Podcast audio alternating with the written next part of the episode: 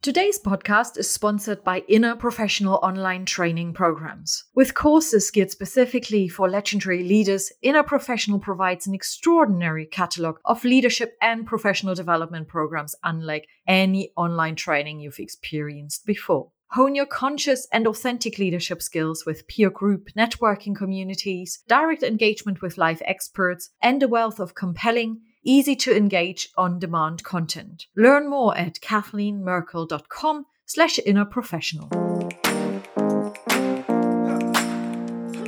Hello and welcome to Legendary Leaders, the podcast. My name is Kathleen Merkel and I'm the host of the show. And together with a wide range of legendary leaders themselves and experts in the field of self leadership, we are going to explore concepts and ideas that show you how you can move past your fears, negative self talk, and constant doubts in order to encourage you to becoming a legendary leader yourself with far more natural impact, influence, and inspiration. So, are you ready for it? Well, welcome once again to Legendary Leaders, the podcast. Hello, and welcome to the Legendary Leaders podcast. I am very happy to have you all here today and to take all of you out today into nature. Together with my guest today, Fiona Parashar. She's the founder and CEO of Leadership Coaching, which is a B Corp certified organization committed to its mission to increase positive leadership in the workplace and to prioritize well-being for people and the planet.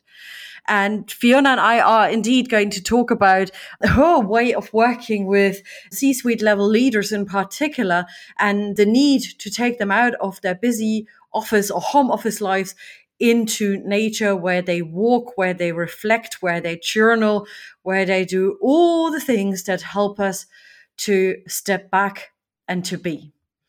And various goals accompany those conversations. People might have lost their mojo and they want to get this mojo back. They want to build new energy and purpose for their entire lives and in their entire lives, really. We are also going to be talking about the value of well being, but also the definition of well being. What does that really mean? And why is it such an important topic within leadership nowadays?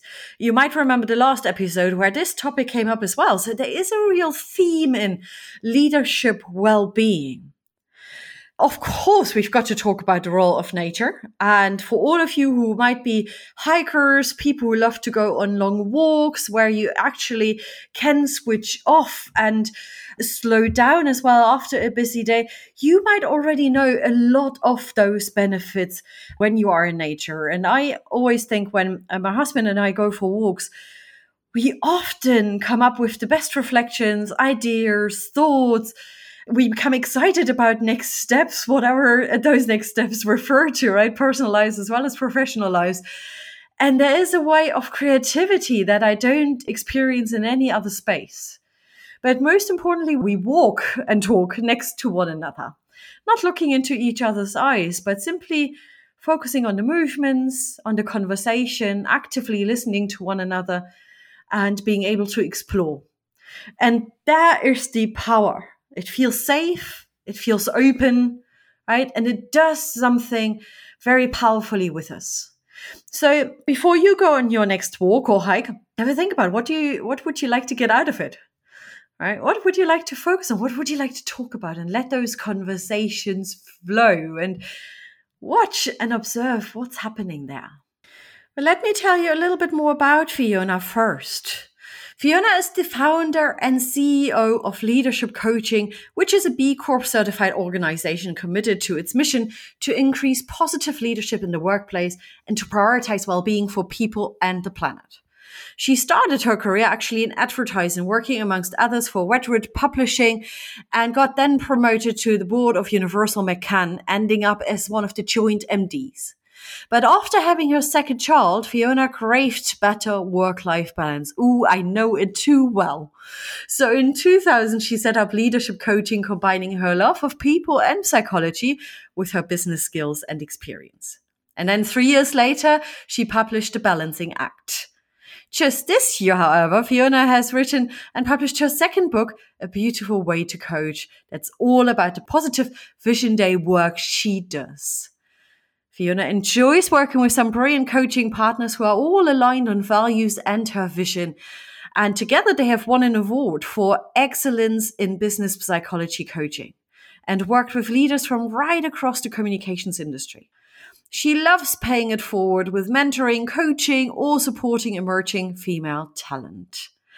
And she is truly passionate and such a purpose led leader. And you will certainly hear that in her voice and all the stories and experiences she's going to share with you here today. So let's pop over to the other room and have a listen.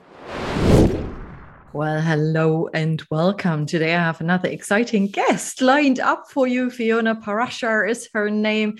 Hello, Fiona. Hi, Kathleen. Thank you so much for having me. It's lovely to see you and be here. It's lovely to see you too. Very shiny lady in red here today. I hope you had a lovely summer. Yes, great summer coming to a close now. It's uh, still very hot here, but um, yes, last little hurrah tomorrow, heading out to the airport for another three dayer, and then that's it. Another Knuckle down. three dayer in Provence. Let's let's say yes. it right. yes, three dayer in Provence. Beautiful, um, amazing. How how often do you give yourself actually? time to have a break, to recharge? How do you build that into your day to day life? Well, it's interesting you say that because I am going to be doing a complete overhaul of my strategy as I come to the end of this summer because I used I think COVID has thrown everything out. So this year's been a lot of catching up with things that were cancelled and rescheduled. And it's meant that there's been a lot of sort of back to back shorter breaks. And I've found that because travel is just that little bit more challenging at the moment, then it hasn't been as restorative as uh, usual. Mm-hmm. So I think that my strategy is is usually regular breaks, but it's I'm, I'm hoping going into next year I'm going to do less breaks, but but for longer Yeah when that when my children were growing up, I always used to take all of August off. Mm-hmm. And I've noticed that a lot of coaches do take all of August mm-hmm. off. And I, I, noticed I had all these pangs of envy this year because I didn't. But um, yeah, I think it's a good practice, actually, a nice, yeah. a nice wad of time to restore. I remember uh, I'm one of those coaches who takes all of August off. yes. Um, apart from well today. yeah. um, so, dear audience, we are talking still in August. Um, the last day off. the last day, yeah. However, I also remember when I worked in corporate, I had this habit of taking three weeks off. It didn't have to be in the summer. I loved uh, doing it actually in the winter and then going yeah. to Indonesia or, or whatnot. And I just returned as a completely different person. And that sounds quite extreme, but it gives you this time to disconnect because I, ne- I need a few days. And I hear that from quite a few people just to actually move into the flow of disconnecting yes. from the day to day life and then having a few weeks left to properly recharge and just, as I said, go with the flow yes. was a game changer. Yes. And yes. I can definitely recommend it and make sure you have some great people around you you can delegate to, who you trust, and then be bold and switch off your phone and just go for it. Yeah, I, I, I, totally agree. And I noticed that a lot of companies now are moving towards sabbaticals. Yeah. As well. And I always, you know, really encourage my clients to sort of press the button on that because they can often, even though they've got it offered, uh, find it hard to, to, to make it happen. Yeah sort of a mix of FOMO and you know feeling they they can't do it, but they can, and the time flies by, and you know you're all but you're back in the hot seat before you know it. Absolutely. Actually, and that moves us slowly but surely to the work you are doing on a day to day basis. I spoke to a female leader yesterday and she has experienced a lot of pressure on sales targets and so on and went into her family holiday and literally wasn't able to switch off couldn't oh. sleep woke up early was constantly uh, mentally distracted and came back back really really stressed mm. However faced a courageous conversation with her boss to say i know it's partially my fault because i wasn't able to switch off. I didn't set boundaries but i now need to set boundaries. We need to talk. Mm. And the outcome of that conversation was that a lot of support was offered, open conversations were being had, goals and targets were being reviewed. But she said it, it took so much anxiety, stress, and bravery at the same time to have this conversation or the period that led up to this conversation. It felt tough. And afterwards, it felt even still tough. There wasn't this immediate relief. And I was yeah. wondering, is that something, you know, that becomes a pattern that perhaps business leaders don't even see that there are people or don't want to hear that there are people just have too much on, that there isn't enough of a support, that the pressure is too high.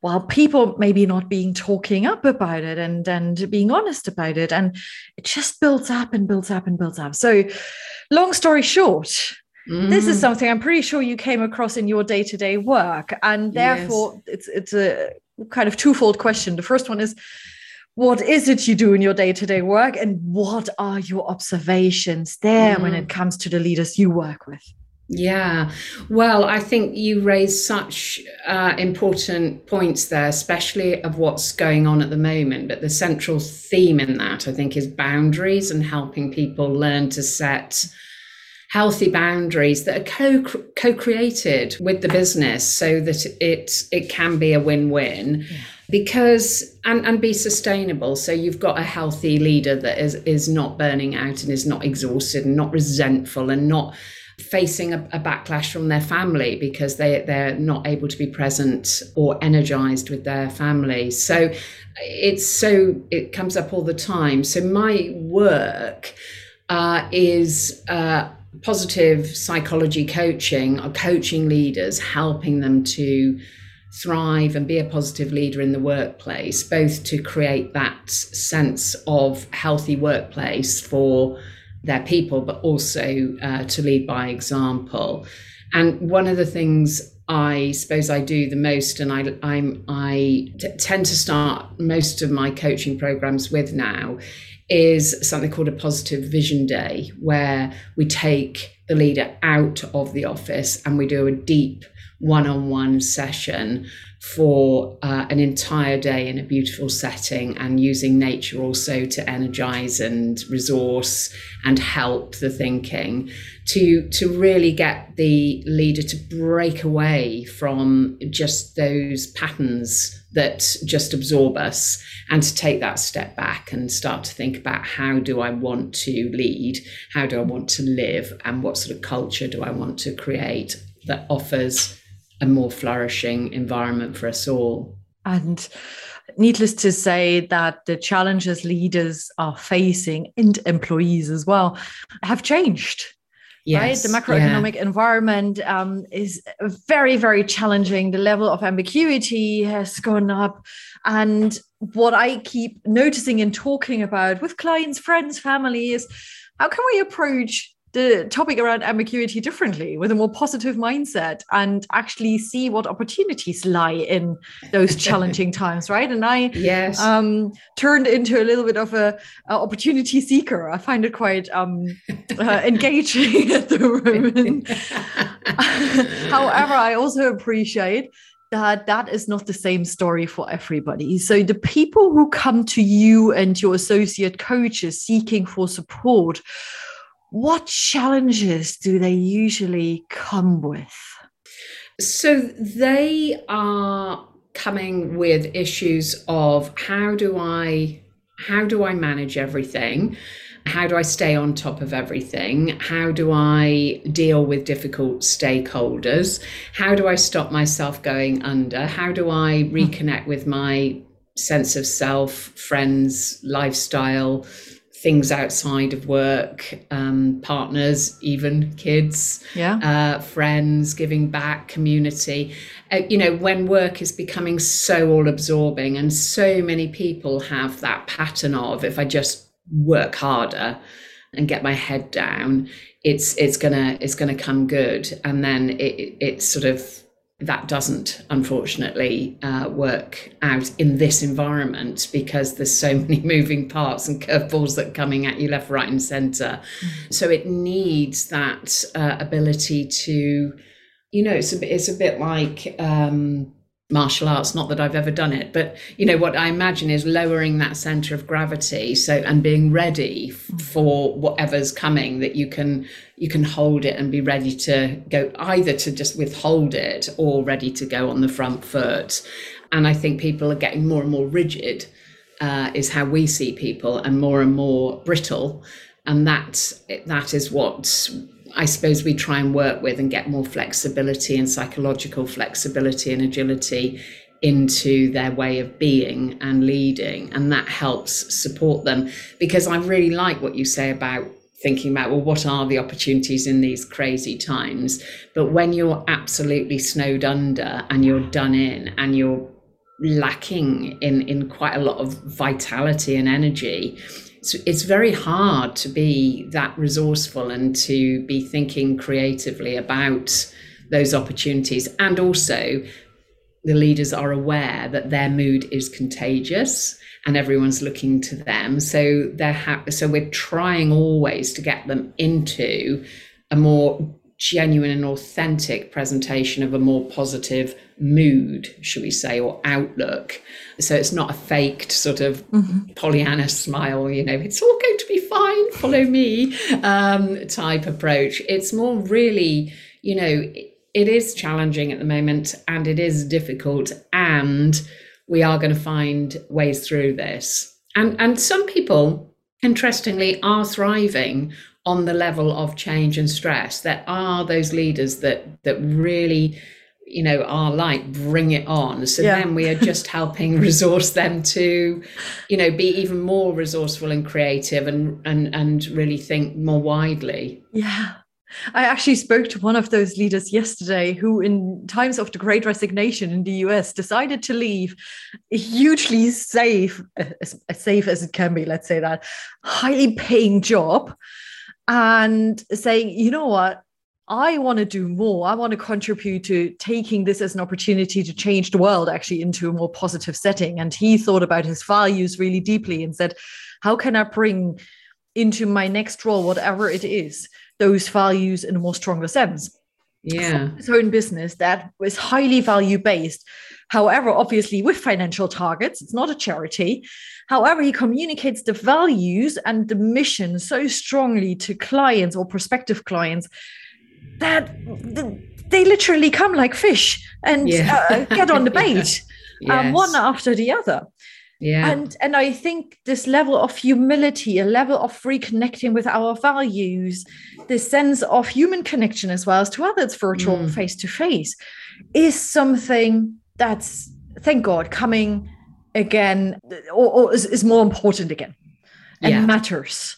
Yes. Yes. and uh, add some meaning which is is just beautiful. So, so i'm with you in terms of what you're saying particular also what you said about you know if you are in the midst of it and you don't have energy vitality it's really hard then to say oh yeah mm. what's what's the positive here mm. and and that's basically the other question i had about the work you're doing i'm a huge fan i said that to you of taking people out into a different space and yes. giving them the space and time to reconnect with themselves i can imagine now that those leaders you have been describing could give a pushback in terms of I really don't have the time to spend a whole day now in nature and yes. have a great chat about my vision or what's going on. so, so, what's the situation like for you? What do they say? And then also, what do they realize when they are there with you? Yeah, it, that is interesting because I first started doing these, Kathleen, when I moved from London to Bath. And I did it very much because partly selfishly because I didn't want to be commuting back to London, but partly because it is so beautiful here and and healing and creative, and that was part of my value set, I guess. I had this absolute belief people would uh, benefit from it. And I was very nervous about exactly that point that you're raising there, which is that they would put obstacles in the way and say it's it's I can't do it and it's all too indulgent. And what I've found over the years is that you explain it up front and you say to people, you know, it's a six hour session, you know, part of which is in nature, out walking, come rain or shine. And, and, I, and I say to people, and for some people, the thought of just talking about themselves for a day is just you know sends them into a complete spin and others think fantastic and when have i ever done that in my entire life? So i get you get a bit of separation in in the first instance and i think a bit like your your your guy that's set up the people that it speaks to it really speaks to and they can't wait to get there. It's like but you know put me in. And the ones that think oh, i'm not sure you know it it possibly isn't the right intervention. The main pushback I've had over over the you know it's over a decade now 14 years I've been doing them is occasionally people have said things like could we do it in London or could we do it as a half day? And and and we've just learned to be really strong and boundaried about it because we know the benefit that comes with it. So if somebody also does say I, I think i'm going to be really distracted. This has just happened or that's happened we encourage them to wait for that time that they can they feel they can actually really commit to the day. Because there's pre-work and then that they do so they're ready for the day. And then there's the actual day themselves. And you really don't want them you know if they're in the middle of a sale of their business or you know a court case or something really massive we would probably encourage you know, not coming at that point and to make sure you can really enjoy that time. But I think what's I'm noticing happening now is people are longing for that time because it's like a a, a, mini retreat. It's an, ex, you know, we sometimes call it as an, an executive day retreat. And we run it from 10 in the morning till four, but it's it's one on one. So it's you as the leader with your coach. And it means that you know you're going to have that deep thinking time, which a lot of people just are not having times. A lot of open plan offices now, or people working from home having that sort of crazy blurred boundary stuff. So that real supported thinking time, which isn't in a group situation and isn't uh, just going and listening to a lecture or a conference. It is absolutely coaching and it's 100% about you in a retreat like setting.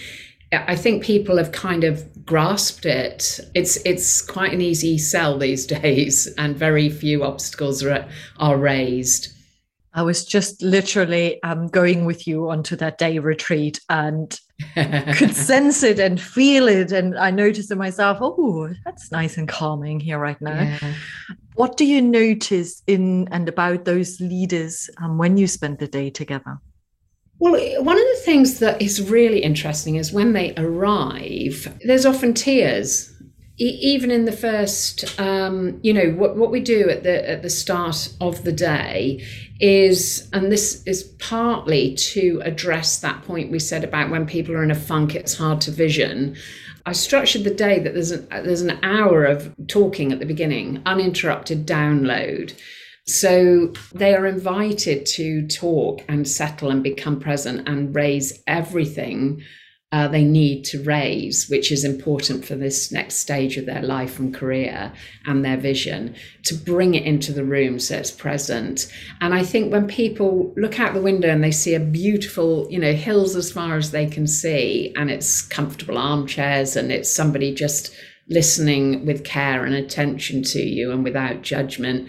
I think that that causes often a, a, real welling up of emotion, not gender specific. This, by the way, you know, um, and it's a release. I can see that release, which sometimes manifests itself in tears and sometimes just that huge sort of talking and getting everything out, and that seems to clear the decks uh, and then I can give them feedback on what I've just heard, and then we go off into the rest of the the day, which is sort of semi-structured exercises.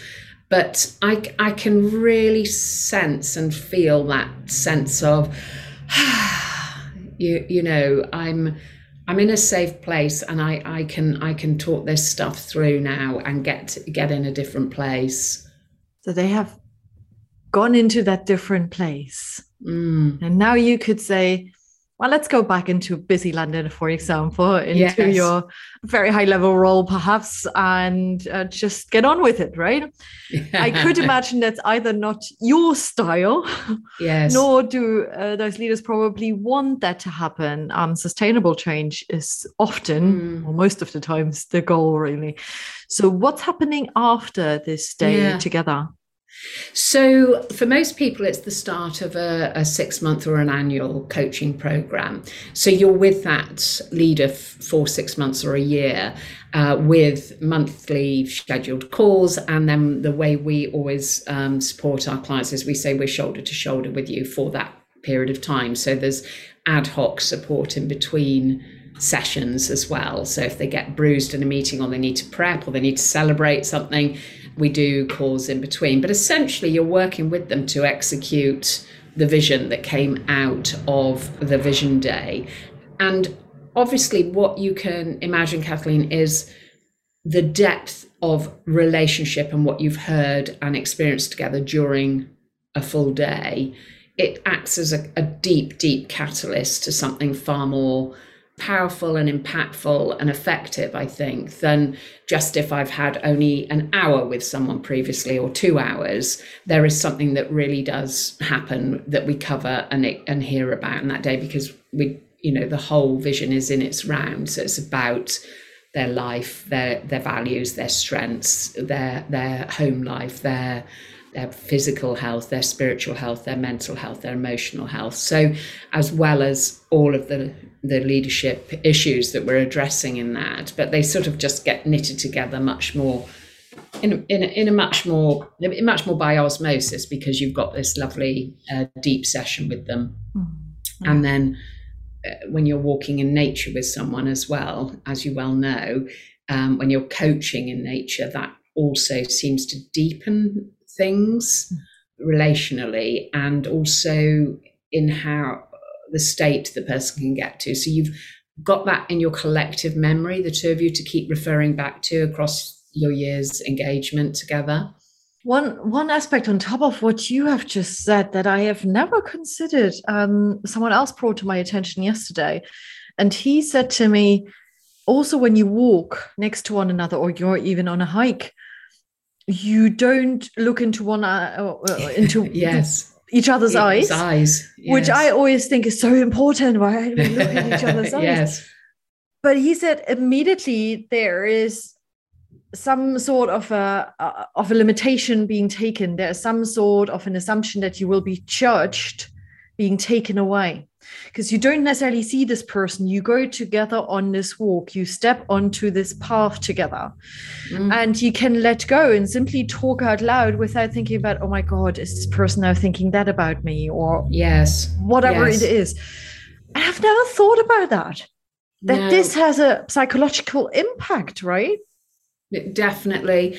Uh, I mean, I, I, there's something about it that I think I've read about it in like relational lit, relationship literature, like male, female, males. When you're having a big argument or a big talk, it's quite good to go for a walk with them or to go for a drive so that you're having the conversations, but they haven't got to experience the intensity whether that is true that males experience it more intensely than females, I don't know. But there's a lot of data coming in, isn't there, off the face uh, and facial expression and eye contact. And actually, what you're you're getting is you're absolving uh, um, that that intense, focused data that's sort of coming in, and you get a sort of diffused amount of data coming in from just beautiful trees and landscape.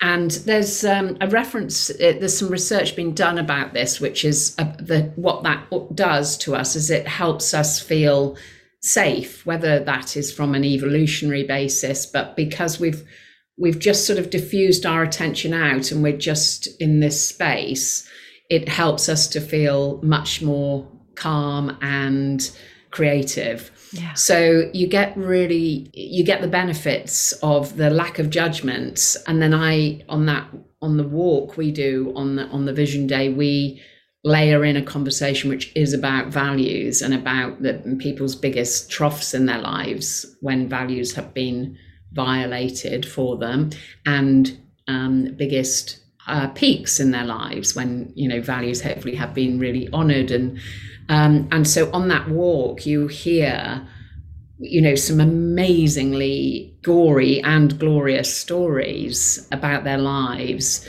and so I don't think, again, you would get that level of intimacy if you just said to someone in a room, right, tell me, you know, your three highs and three lows. They'd, you know, I always say, just share what you feel comfortable sharing with so they can keep themselves safe.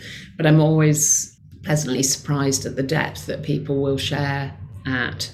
And I think it is to do with the, the shoulder to shoulder, the walking in step, um, that synchronous, that sort of, yeah, synchrony that's created I think it creates something really special. Yeah, uh, one hundred percent. And I'm, by the way, with you when it comes to discussions, perhaps not arguments, but deeper discussions. Vision planning as a couple walks are just amazing. Yeah, I avoid are. the car. He drives then a little bit crazy, but um, the walks do the yes. job. The walks do the job. Yeah. They're, they're, they're great, and I think. Um, you know, I, I always encourage my leaders as well to do a little bit more walking with their colleagues and virtual walks and talks where they just put the earbuds in and get out in nature to do meetings rather than constant back to back Zooms to enhance the quality as well of thinking and energy. And what I've found is people just need permission or they just need a little nudge and that's that's all that's needed really to get people outside and into a more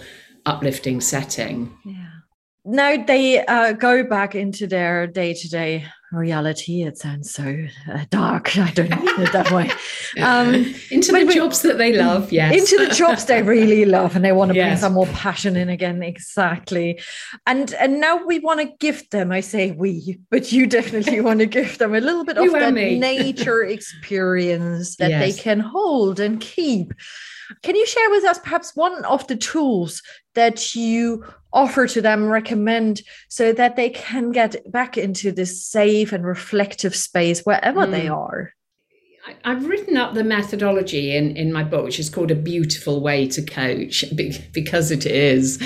And I guess what we're encouraging in, in that day is helping people tap into a number a number of things. But what I always say makes up a beautiful way to coach is four things. It's the spaciousness, so giving them that day. So I encourage them to create mini lots of spaciousness when they go back. So to create some morning rituals around what will set them up for better success in the day. So I'm a huge fan of journaling. I would encourage them to start just looking at their morning routines to try and get some of that nature based coaching is the second thing. Uh, positive future focus is the third thing, and beautiful power questions is the fourth thing. And those are all things that are wrapped up in the day, but they're with techniques that I encourage them to think about and take beyond the day. So, encouraging them out into nature, as I said, with colleagues or their teams or on their own or with members of their family to try and help resource them.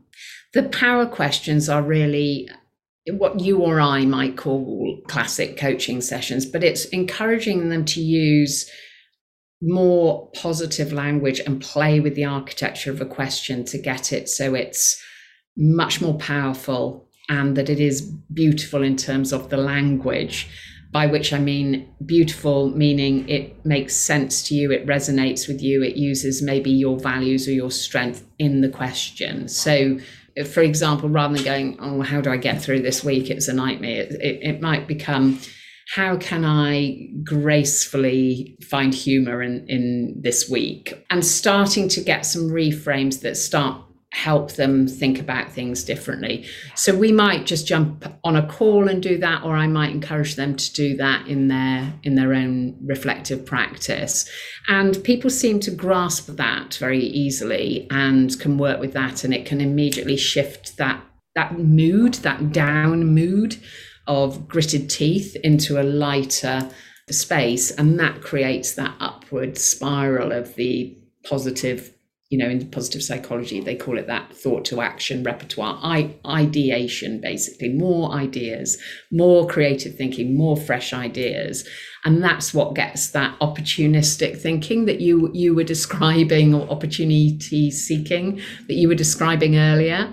Yeah. Uh, but it's, that comes and goes in nanoseconds, really, depending on, on your mood and how busy you are. Yeah. You know, what if you go too transactional, too busy, too your mood is too anxious or too low, it's very hard to get into that space. So a lot of the work can be about techniques that get you back into that space. Does that make and sense for you? To me, it makes a lot of sense. Um, and I'm a huge fan, I think I mentioned it to you uh, when we spoke first, of more simplistic day-to-day tasks. Yes, yes. That can become a new habit a part of your life and therefore then second nature. And i think what you've just described is somewhat training a muscle again. Yes. Right? Yes and yeah. if you stick to it and you give it a go for a certain period of time then you don't think about it anymore. You rewire your brain muscles basically into yeah. this more opportunistic way of thinking. Yes it's true. It's true. And, you know, there's a lot of techniques that we as coaches would be familiar with and we bandy around, like, you know, do your 10 minutes of stretching and your 10 minutes of uh, mindfulness and all of those things. And they are absolutely, they work, but a lot of leaders have very busy home lives as well. And it's it's very hard for them to find that discipline. So i, I am a great fan of, of trying to explore that whole area of the the micro habits and things they can do to support themselves that actually work for them yeah. and their personality. So for one person it might be it is the spinning class at lunchtime. He ain't ever going to sit and do his mindfulness app, you know, but that is what gets him re energized and into the creative zone. So it is trying to to work with with the people and their and their own strengths and their own interests and, and hobbies. But wherever you can get those sort of four areas into it, I find that, that some habits and rituals around that spaciousness, nature based, coaching or or, or leading, positive future focus, and these creating these beautiful power questions for yourself to, to journal around or noodle around or talk about they, they're game changers and they can really work very differently for you. Yeah. Just one thing as well the positive future focus what we do on the day is a, a visualization where we take people along a timeline to their 80th birthday when they're celebrating it in great health and happiness in a slightly trance like state. I mean, just like a, a, a, mental rehearsal or a visualization that you might do in yoga. And again, for lots of people, they feel they can't, they wouldn't think to access that themselves until they've been prompted. But once you've done it once, you know you can travel up your timeline and visit your future self anytime you like. That is something that is available to each and every one of us. Yeah and um, so powerful. It, it's something I do with clients, but I do it for myself as well and for my partner.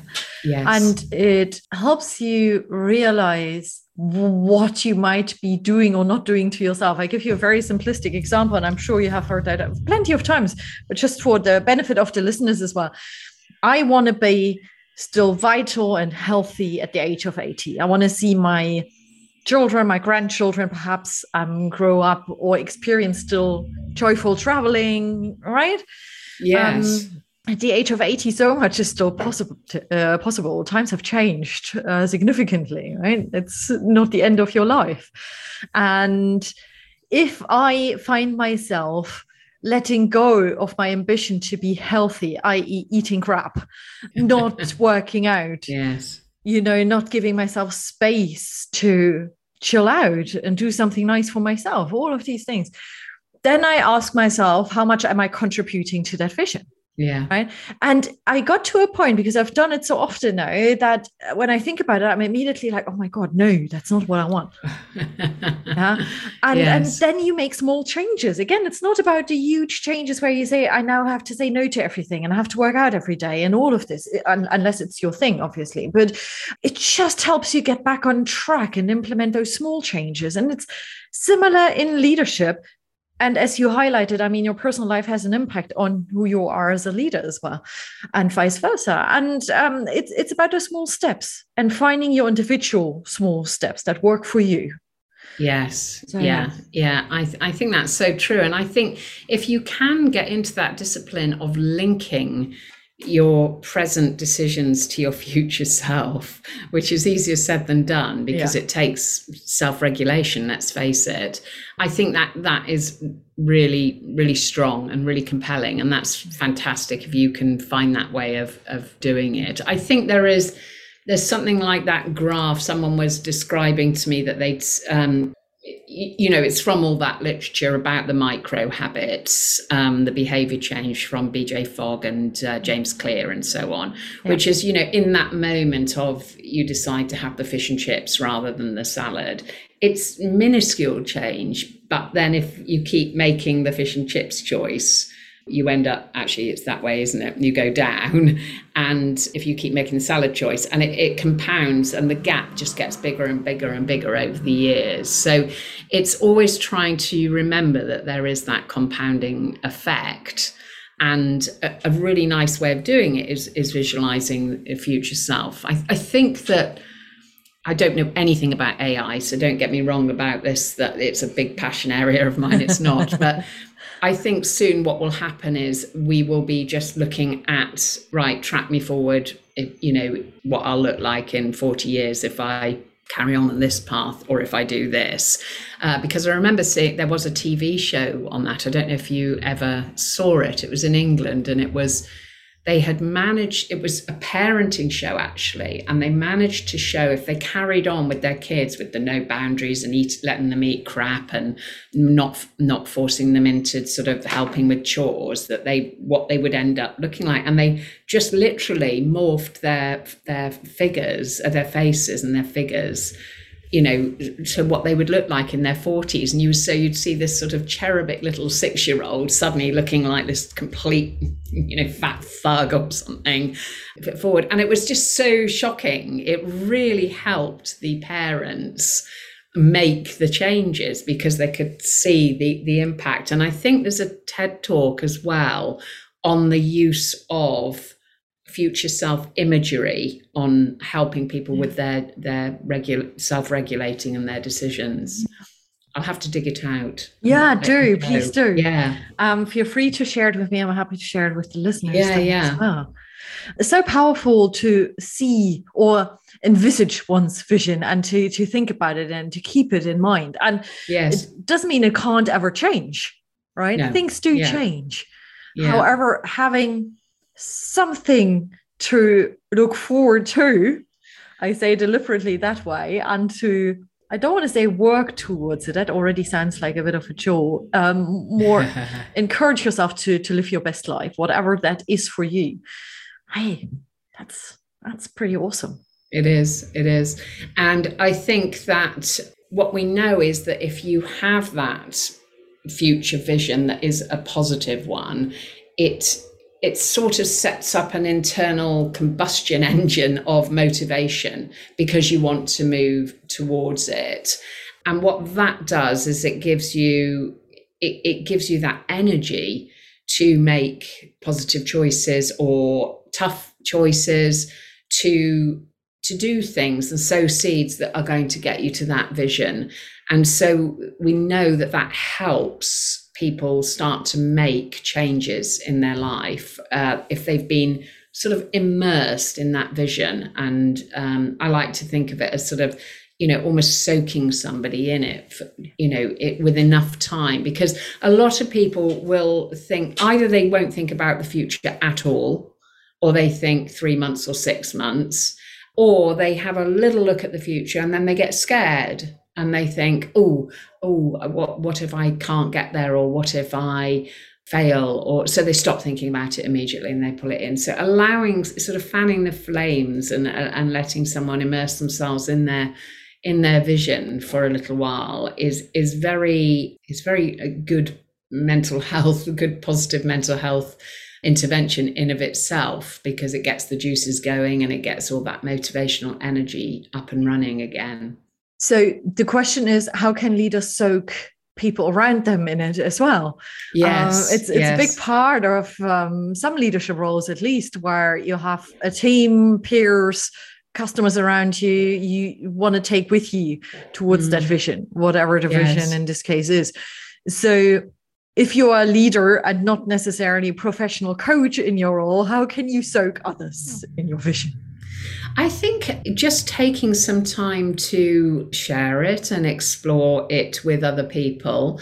Often, uh, what happens is that the the leader is at the top and is accessing a lot more data and information from across the organization or across the globe that is helping them see clearly where uh, and how they want the the business to be but they don't always remember to share that in any detail or in any sort of interesting way with other people who just by where they're standing, if we think of it as a mountain, you know, where you're standing at the bottom of a mountain, you can't see what at the top what the views are or you know, actually it looks like we're at the top, but we're actually heading over there. When you're right down at base camp, you're just thinking, oh, it's a long way to go. And have we got enough, you know, water? And will somebody please, you know, give me a safety rope and tell me what to do next? And so I think it's it's it's a mix of both. It's really taking the time to explain where they've got that vision from and how they see it. Mm and to light people up, but also to reassure people that they're going to be supported to, to get there. Otherwise, it just sounds like empty, empty words or something. But a lot of people are so busy um, being very transactional at the moment, they're forgetting to do that, taking people with them piece which yeah. we hear about a lot. And it's that stuff yeah. about the change curve, where a leader sits on a change curve versus, you know, the rest of um, people. They've done so much processing by the time they're there. They've forgotten they've been through that hellish period of sort of, you know, um, getting getting to that place in the first place. Yeah, what I realize is it's for all sorts of reasons. Um, not just necessarily that you don't want to share the information. You might forget because you are so overwhelmed with every transactional yes. piece that needs to be done protecting the team because they have so much on their list already. You know, I don't want to bombard them with even more. Um, there are so many different reasons that yes. have a very positive background. But if we don't talk about it mm. and talk them through on some instances with the team members, how are we going to change it? And perhaps even realize together the opportunities that not all of those transactional tasks are necessarily needed they don't really add value to achieving the peak of the mountain, right? So the communication, and as you said, taking the space and time to chat about it and take people through it is, is so vital on different levels, mm. I believe. Mm, absolutely. And there is a lot of different perspectives being held by people at different levels of companies. And you know with obviously we're witnessing this in a very extremist circumstances at the moment with all the strikes. Mm-hmm. you know people holding very different perspectives often at very different levels of of the organization. So so then we're back to good old fashioned you know communication and negotiation and empathy and understanding the good old fashioned empathy and understanding. it's going to be a, a, topic, hopefully, for a very, very long time that is being refreshed yes. and brought Star into Wars. people's lives. um, in your work, you uh, practice positive psychology, um, as mm. you mentioned before. And on your website, I saw that you refer to positive leadership. Yes. Now, when I read it, I, I, thought, well, positive leadership can mean so many different things to different people. So here's the question for you What is positive leadership yes. for you personally? Yes.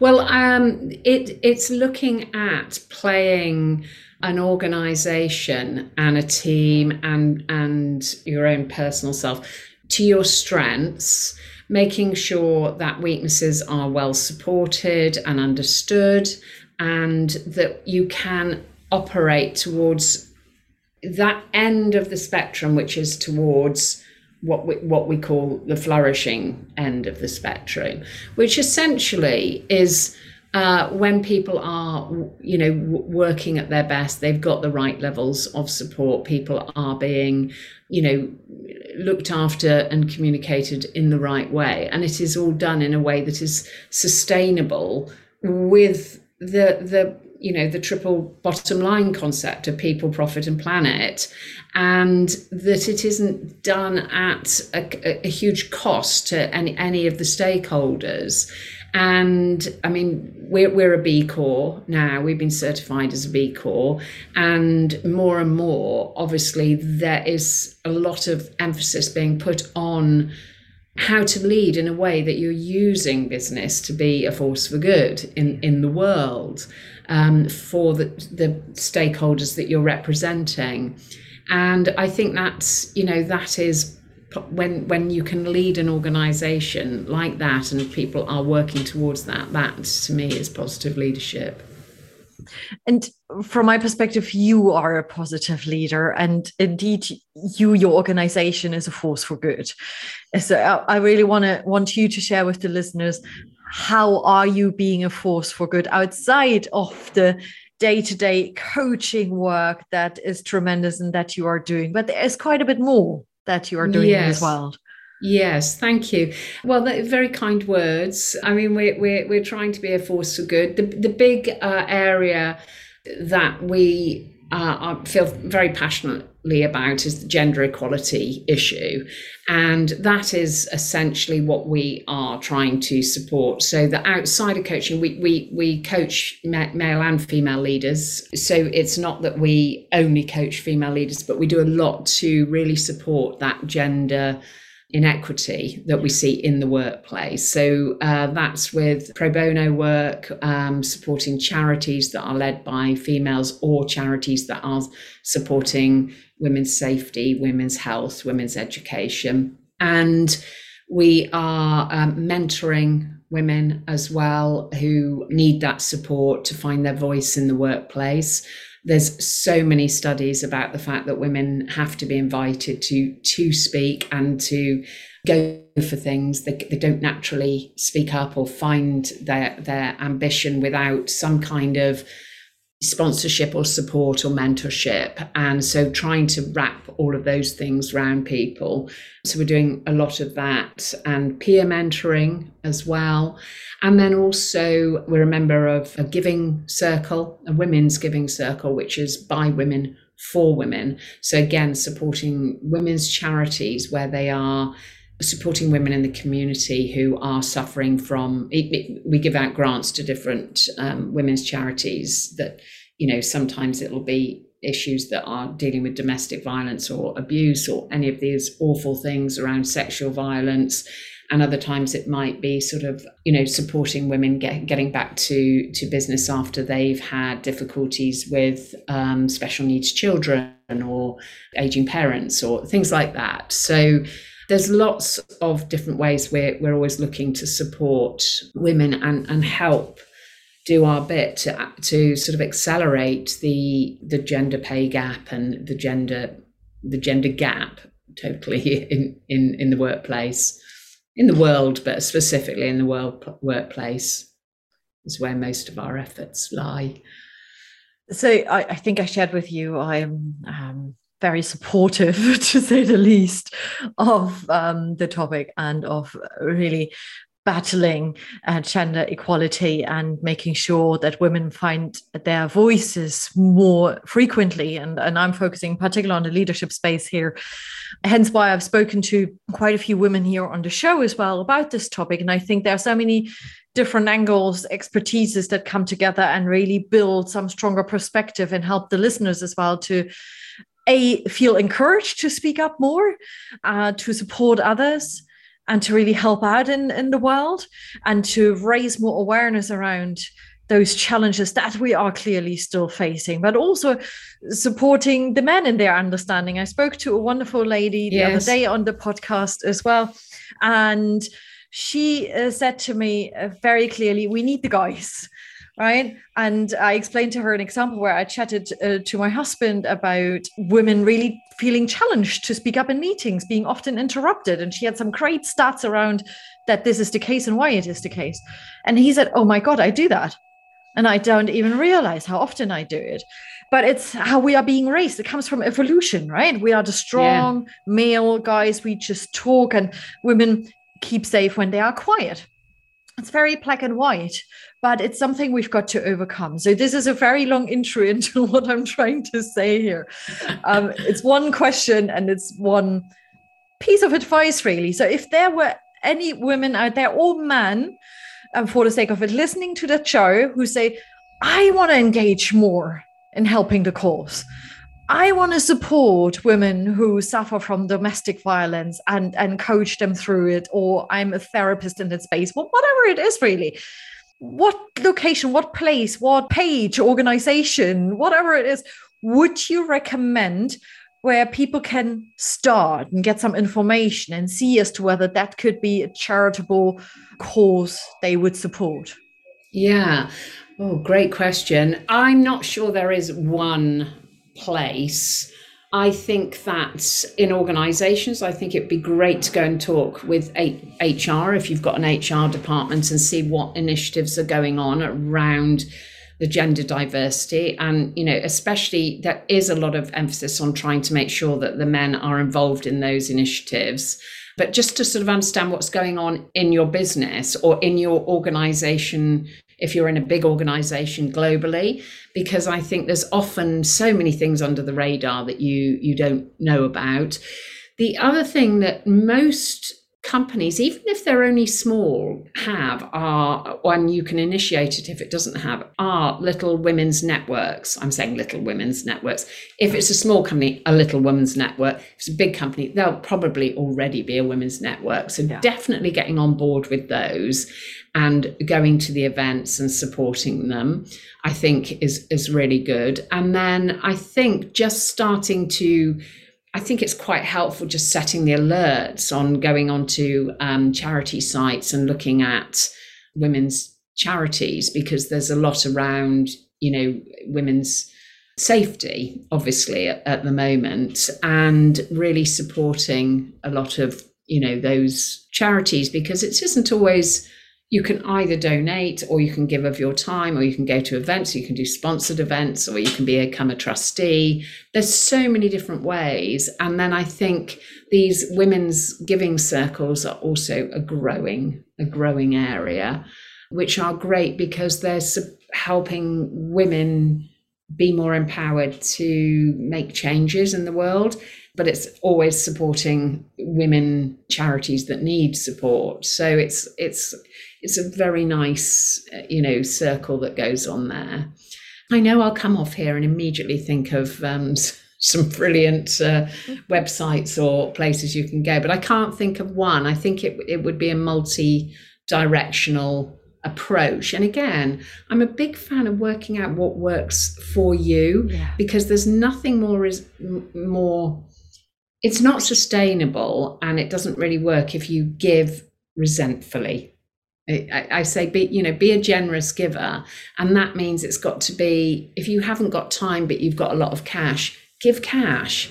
But if you've got no cash but you actually could invest a little bit of time supporting with a, an event or on a on a on a trustee board i think that makes a huge difference. So i i think think what works for you in your life but just do some start with some desk research and move forward yeah, couldn't agree more in particular with it has to work for you.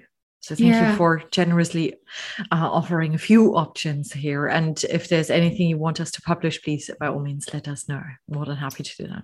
Oh, thank you. Will do. I said there's also a question to it, right? And that question yes. refers to women finding their voices. If we move back into the leadership space, mm. and it's not enough yet, but we have more and more women in senior executive leadership roles that may have found their voices. But if they haven't, what do we need to do in order to express our voices really and that confidently and authentically at the same time? Yeah, I'm a, I'm really passionate about educating oneself and getting training, and I think that asking for as much training and support as you can get. So it helps you with things like can I have a mentor, please? Can I get presentation skills, please? Can I have personal impact training, please? And if your organization doesn't do those, is just seeking out some of those things. There's a lot of resources that is uh, that are free now that can help people learn how to present better or speak up. Um, and so I think getting yourself a little more educated around and trained up around some of the skills that are involved, I think really helps with the. There's two things, isn't there? There's competence and there's confidence. And it, I think that when we build our competence, that automatically helps our confidence and that's the more you know this bit the confidence is often the bit that might need some extra support whether it's therapy a coach a mentor a sponsor you know a, a massage therapist a, a stylist whatever it takes i'd say build your support team of that. Some of it you might have to pay for. Some of it the company will su- supply. Some of it can be free. Some of it can be friends. Some of it can be contra. But I would always say, you know, build your support team to keep your confidence built, and then get your competence built um, as best as you can. Don't just think you you know I'll be all right, Jack. I think there's loads of tips and techniques. Even when you go on a course and you only take away one tip, you know, yeah. that's one tip you know, I remember one of my very first courses I went on about learning to as a female, and it was like get your voice into the room early is a great tip. You know, even if it's just to say, I really like that point, or has everybody, you know, has everybody got the minutes, or it was a great meeting last time, or just something, you know, just to get your voice into the meeting early. Uh, so you get away from that that, can, happen and I, I think that's I think that's really good so I I, I would say drive the competence and comp- confidence uh, at the same time Yes. And so many different training options that are being offered, perhaps in organizations, outside of organizations. Again, seek out what works for you and as yeah. So nicely said, also talk to the people who know what's being offered in your organizations and figure it out together. Yeah. Um, right. You don't and, have and to. books, you know, yeah. just but books. I mean, I think a great book in this area is um, I'm sure you're familiar with it is the Tara Mohr playing big. Big, yeah, yeah, and that is a great place to start. You know, uh, it's it's a really good book. There's lots of practical suggestions in there, and she runs courses on it as well. But invariably now, again, probably possibly just I'm talking more middle to bigger companies, but most companies are addressing these areas with with support and training and women's networks. By mentioning Tara Mohr's book, you led me so nicely uh, to another book, A Beautiful Way to Coach is the name of it. You mentioned it yourself. so, so, what motivated yes. you to write it? Well, I think that there's a sort of short answer, which is lockdown number three. um, and I was so determined in lockdown number three that I was going to kind of make it count for something. Yeah. And I've been thinking about writing uh, this book for, you know, uh, uh, on and off for years, really, because I developed this methodology, as I say, when I moved to Bath and then it's been refined and refined and refined and now we tra- it's won awards and we train other coaches in it and it's and it's really it's it's strong and it's tried and tested and it's like well where is it? You know let's get it in a bottle type thing. So you know that it that it, it's it's really that that's it. It's not a big book. It's it's a lovely resource of the methodology meant for coaches or leaders who want to just learn about that way of coaching. And the mo- the motivation was was just to kind of get it out of me and onto onto paper, and also that does, you know, I mentioned earlier, I'm a journaler, I'm a writer. I, I, I, I love to write. It really structures, my, helps my thinking.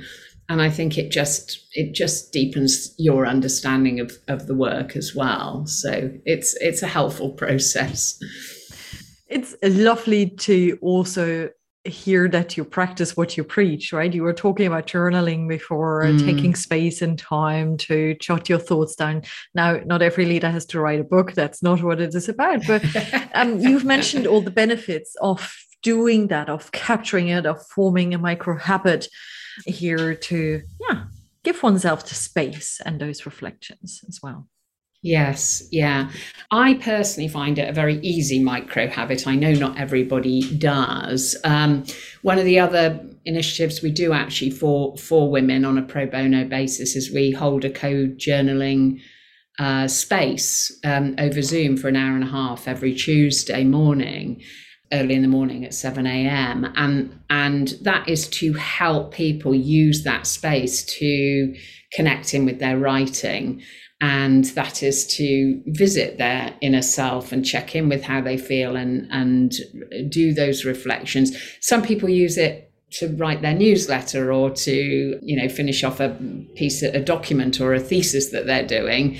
And some people just use it to to or or, or if they're writing a book but some people just do it to just spend a, an hour and a half or so journaling. You know, we do some prompts and we do some um, centering exercises, and just that it's the going inwards before we go outwards that I think creates a lot of uh, a power and compassion for our our own thoughts and, and the ways we show up in the world. What beautiful final words about positive leadership and the work you are doing. Thank you so much, Fiona. Before we let you go, however, please do share with us where can people find uh, out more about you, the work you're doing, and the book as well. Well, thank you so much, Kathleen. It's been such a pleasure meeting with you and speaking with you. The company is uh, Leadership Coaching Limited, and the website is very simply www.leadershipcoaching.co.uk. And the book is uh, available on Am- Amazon or it's published by Routledge. So it's also on the Routledge uh, site and in libraries as, as well. Thank you so, so much, Fiona. It has been a pleasure, a real joy to be talking to you. Uplifting, may I say, as well. Um, always love to have so such great, insightful conversations. Thank you is all I can say. Have a wonderful remaining day. Obviously, to all of you out there, have a fabulous day and do leave your feedback with us as well and get in touch. Bye bye, everybody. Thank you so much for listening to the Legendary Leaders podcast. If you enjoyed this episode, then remember to subscribe to the show either on iTunes, Spotify, Amazon Music, or on my website, www.kathleenmerkel.com.